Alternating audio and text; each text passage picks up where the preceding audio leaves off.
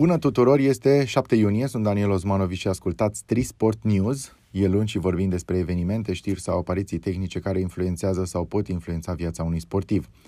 Deschidem ediția de astăzi cu vești despre concursuri și competiții. Sunt din ce în ce mai multe semn de normalitate, semn că trebuie să ne facem atent planuri de antrenament. Pe 19-20 iunie are loc concursul de MTB Movilele Blăjelului, în județul Sibiu. E o competiție dedicată copiilor și adulților și poate mai interesant are o secțiune de family, dar are și secțiuni dedicate celor care sunt la un nivel înalt de performanță. Concursul se numește Maraton MTB Movilele Blăjelului XCM și mai multe detalii găsiți în notele acestui podcast.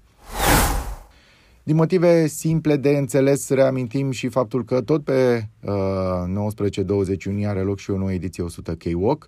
Nu insist aici cu detaliile, le veți găsi în notele acestui podcast. TriSport este partener al acestui eveniment. Pe 2-4 iulie va avea loc la Târgu Mureș Campionatul European de Duathlon Standard și Sprint. Atenție, important de știut faptul că acest campionat național de Duathlon Standard și Sprint e parte din campionatul european. Vă explic puțin. Anul acesta vor fi două campionate de duatlon, unul pe distanță standard, celălalt pe distanță sprint. Astfel se vor decerna titluri de campion național la ambele probe. Prin înscrierea la unul sau la ambele competiții, sportivii automat vor intra în clasamentul campionatului național și campionatului european. Duathlon Standard se va desfășura în 2 iulie pe circuitul Transilvania Motor Ring, iar Duathlon Sprint va avea loc în data de 4 iulie în centrul orașului Târgu Mureș, unde pot participa sportivii din toate categoriile, Age Group, Elite, Under 23, Junior și Para. Magazinul TriSport este sponsorul Federației Române de Triatlon. Vom fi prezenți cu stand expozițional în zilele concursului, deci dacă uitați ceva acasă, știți cui să vă adresați. Mai multe detalii și în notele acestui podcast.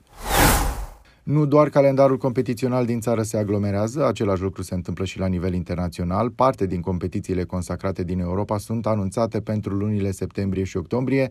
Acum însă vorbim puțin despre maratonul de la New York, care anul acesta va avea la start maximum 33.000 de participanți. Asta în condițiile în care în 2019 maratonul aduna la start 53.520 de alergători. Pe de altă parte, maratonul din Londra va avea în acest an, pe lângă ediția fizică, și o ediție virtuală, dar despre acest lucru într-un podcast viitor. E timpul pentru gadgeturi. Zilele acestea s-a lansat Forerunner 55, un nou ceas de la Garmin dedicat alergătorilor sau, după cum spune producătorul, e un ceas creat pentru persoanele care încep cu acest sport.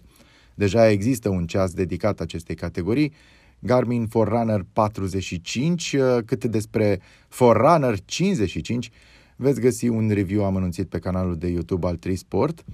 Să vă spun însă câteva chestiuni care mi-au atras atenția. E vorba, în cazul lui Forerunner 55, de un design asemănător cu Forerunner 245, o durată de viață cu mult mai bună a bateriei, de până la 14 zile, apariția funcției Pace Pro, Race Predictor, sugestii pentru antrenamentele zilnice și alte câteva surprize legate de urmărirea sănătății.